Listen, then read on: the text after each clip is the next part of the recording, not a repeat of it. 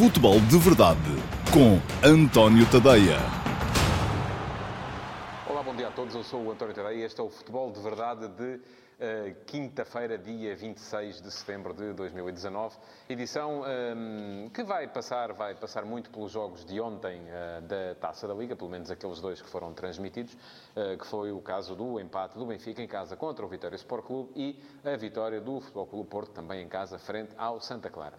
Um, foi o arranque da Taça da Liga, da fase de grupos, pelo menos. Um, também já tive a oportunidade de escrever hoje no último passo que para mim esta é uma competição que faz todo o sentido, quanto mais não seja para podermos ver outros jogadores, para obrigar os treinadores também a alguma, algum esforço de rotatividade e de inclusão, porque é disso que se trata, é de incluir uh, novos elementos nas, uh, nas equipas, de permitir uh, testar novas soluções, de permitir que toda a gente acabe por se sentir parte do grupo e toda a gente acabe por estar permanentemente motivada para continuar e é isso que os treinadores têm que fazer na Taça da Liga. Pode haver muita coisa a melhorar? Acredito que sim. há há muito tempo que o digo, que há coisas especificamente a melhorar, nomeadamente ao nível do calendário, que não é muito bem pensado, do meu ponto de vista, e não é desde a primeira edição.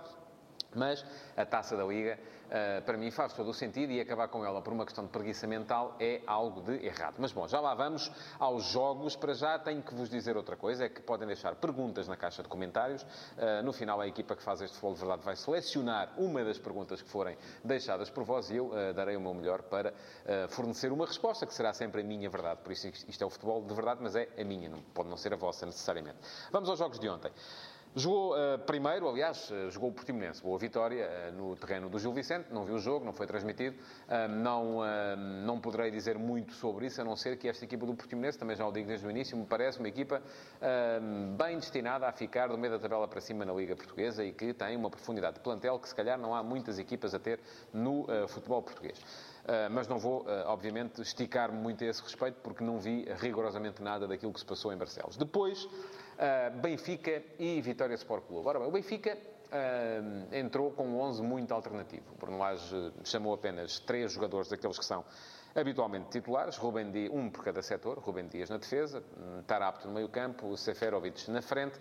Uh, a ideia seria seguramente manter ali uma estrutura à volta da qual pudessem entrar jogadores novos, à volta da qual pudessem aparecer uh, e sentir-se na mesma integrado jogadores que têm sido menos utilizados. Durante o jogo, um, Bruno Lage ainda chamou Rafa e Raul de Tomás na tentativa de o ganhar.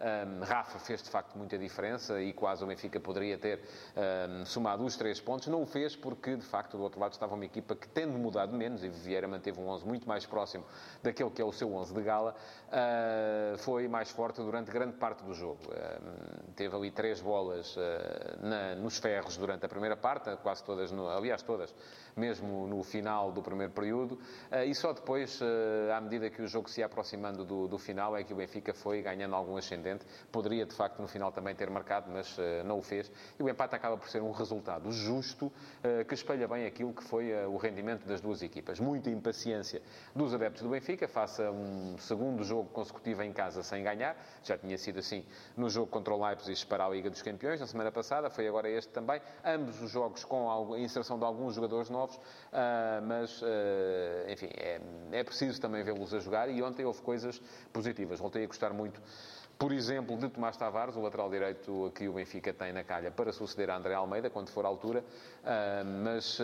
voltou a mostrar, do meu ponto de vista, claro, que é jogador para mais altos voos. Há uma jogada que ele faz já perto do final, que enfim, me deixou água na boca face à forma como ele ultrapassou junto à linha de fundo dois adversários para depois ceder a bola à Rafa, num lance que é o tal que podia ter dado gol do Benfica, mas que Frederico Venâncio evitou. Portanto, coisas positivas a retirar do jogo para o Benfica, só mesmo uh, o facto de poder Bruno Lage ter podido utilizar outros jogadores, ter dado ritmo a outros jogadores, ter feito outros jogadores acreditarem que também fazem parte do grupo e o facto de não ter perdido, eh, porque eh, a verdade é que empatando este jogo, e o Vitória Sport Clube será à partida eh, o principal candidato a bater-se com o Benfica pela, pela presença na Final Four, agora tanto a Vitória Sport Clube de Guimarães como Benfica vão ter que deslocar-se a Setúbal para jogar com o outro Vitória, o Vitória Futebol Clube, e depois a diferença far-se-á no jogo contra o Sporting Clube da Covilhã, em que o Benfica vai à Serra e o Vitória recebe o Sporting Clube da Covilhã. Um, à partida, se tanto Benfica como Vitória vencerem os dois jogos, a diferença vai ser feita por, o desempate vai ser feito por diferença de golos e aí nada indica que o Benfica, se apostar mais nos jogos que aí vêm, se os encarar de uma outra forma, não possa na mesma manter o objetivo de chegar ao Final Four. Portanto, é um empate em casa que não deixa a equipa derrotada, uh, deixa a equipa empatada, é isso mesmo. Bom, a seguir jogou o Porto e o Porto fez ainda mais alterações do que o Benfica. O Sérgio Conceição apareceu com 11 com apenas dois titulares Pepe e Alex Teles, com a agravante de Alex Teles não ter jogado no último fim de semana porque estava a cumprir jogo de castigo por ter sido expulso uh, precisamente em Portimão.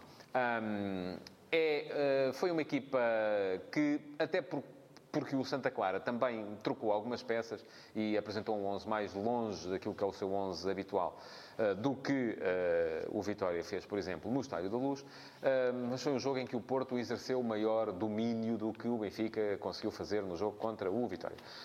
O Porto, é verdade que o, Santa Clara teve uma boa ocasião para inaugurar o marcador, por Pineda, logo na primeira parte, um lance em que se isola frente ao jovem guarda-redes Diogo Costa, mas faz a bola passar ao lado, mas daí para a frente praticamente só deu o Porto e uh, o golo de Diogo Leite aparece no final da, da, da, primeira parte, na segunda parte o Santa Clara não mostrou capacidade para chegar à frente e para fazer aquele que poderia ter sido o golo do empate. Um, Sérgio Conceição no final ainda chamou mais três titulares, Uh, Romário Baró, uh, Luís Dias, uh, perdão, desculpem, Luís Dias, Zé Luís e um outro terceiro jogador que agora, francamente, não, não me recordo, mas que também, e Otávio, que também entrou. E isso significou que o Porto também manteve o ritmo a esses jogadores, mas eu estava a pensar precisamente no lance de Romário Baró, daí esta atrapalhação, é que Romário Baró, no, na, no final do jogo, saiu, saiu ilusionado e pode ter sido uma questão grave a entrada de Fábio Cardoso. É brutal, acho que justificava mais do que o cartão amarelo, era lance para vermelho. Quem vê aquilo na repetição, enfim, também é preciso dizer, as repetições não mostram exatamente aquilo que é o, o, lance no momento, porque ali uma falha de timing de meio segundo significa que não se acerta na bola e acerta-se no pé do adversário. Mas a bola já ia lá bem à frente quando Fábio Cardoso entra de carrinho e uh, dá a ideia de que ali o objetivo era mesmo acertar no pé de, de, de Romário Baró, era mesmo fazer a falta, não digo magoar, acho que nenhum profissional quer magoar o adversário, ali quereria Fábio Cardoso fazer falta, acontece que entrou com impetuosidade a mais e parece-me que era lance para cartão vermelho. Razão, portanto, para o Porto na forma como protestou eh, no final eh, da, da partida. Poderão dizer-me, ah, mas também tem um bocado a ver com o facto de ser o mesmo jogador que ah, na partida de campeonato do fim de semana passado ah, ficou com a cabeça aberta por causa de um penalti que o árbitro e o VAR não viram a favor do ah, Santa Clara, mas acho que é preciso separar as duas questões. Nas duas questões, nos dois lances, os árbitros, que foram dois árbitros diferentes, estiveram mal. E isso tem que ser aqui dito. Bom, hoje joga o Sporting.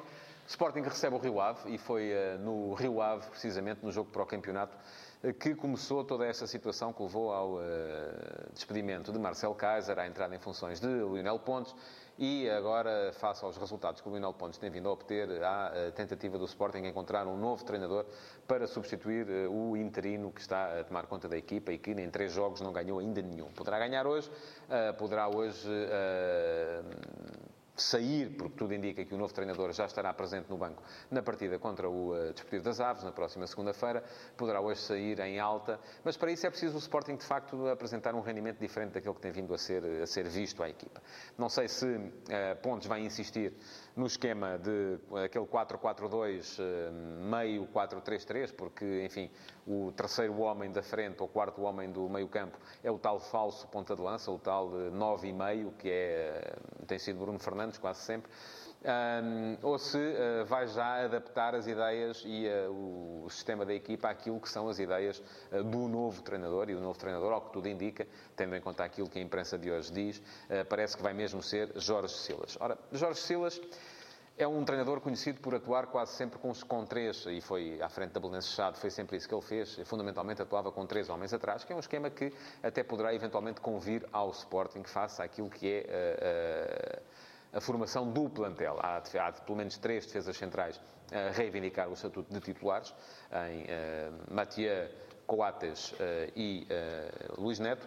São três jogadores de qualidade, apesar do momento negativo que está a passar neste momento com o Atas, mas são uh, três jogadores que poderão perfeitamente dar à equipa, pelo menos numa primeira fase, alguma uh, capacidade defensiva, embora depois só Matia tenha alguma qualidade de saída de bola. Nem com o Atas, enfim, quando, quando embala, acaba por conseguir fazê-lo. O Luís Neto não, o Luís Neto é um jogador mais fraco a sair com bola, mas um, são três jogadores que, à partida, permitirão essa adaptação. Quanto à escolha uh, aparente de Jorge Silas, aquilo que me tenho a dizer é o mesmo que disse aqui neste espaço ontem.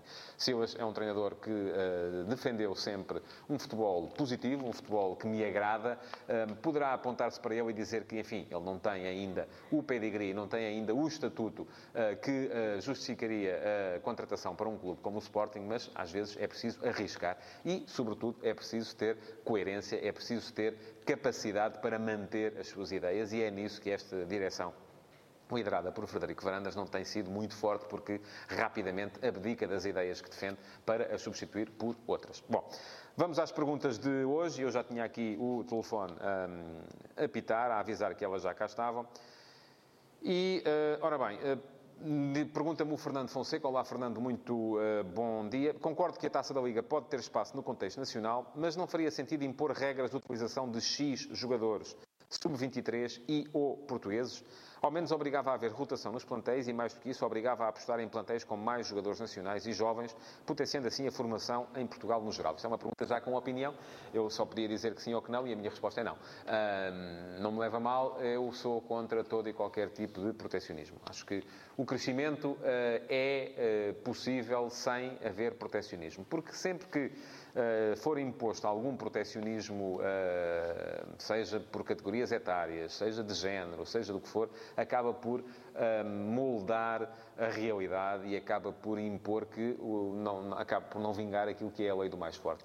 Um, e eu acredito, nesse aspecto sou muito liberal, sou muito pouco intervencionista, acredito que uh, os jovens têm que se impor precisamente superando as dificuldades. Foi por isso que gostei e acho que foi muito bom para o futebol português a inclusão das equipas B na segunda liga, por exemplo, porque os jovens passaram a ter ali uma possibilidade de crescer através da superação de dificuldades. Se lhe vamos facilitar o caminho, eles acabam por chegar lá, mas chegam lá menos fortes do que chegariam se tivessem que superar as dificuldades e acabam por chegar, se calhar, mais, mas com menos qualidade. Portanto, em que é que eu acredito? Acredito na criação do Campeonato Sub-23, acho que sim, faz todo o sentido, ah, mas hum, haver limitações ah, para ah, qualquer competição, sendo a competição das equipas A, das equipas principais, acredito que não. Não é, não, não é, não seria esse o meu caminho. Agora, Acho que sim, que há muita coisa a fazer na Taça da Liga e há, nomeadamente, a possibilidade de, e eu bato-me por isto desde, o, desde a primeira edição, já nem me lembro qual foi o ano, 2006, para aí,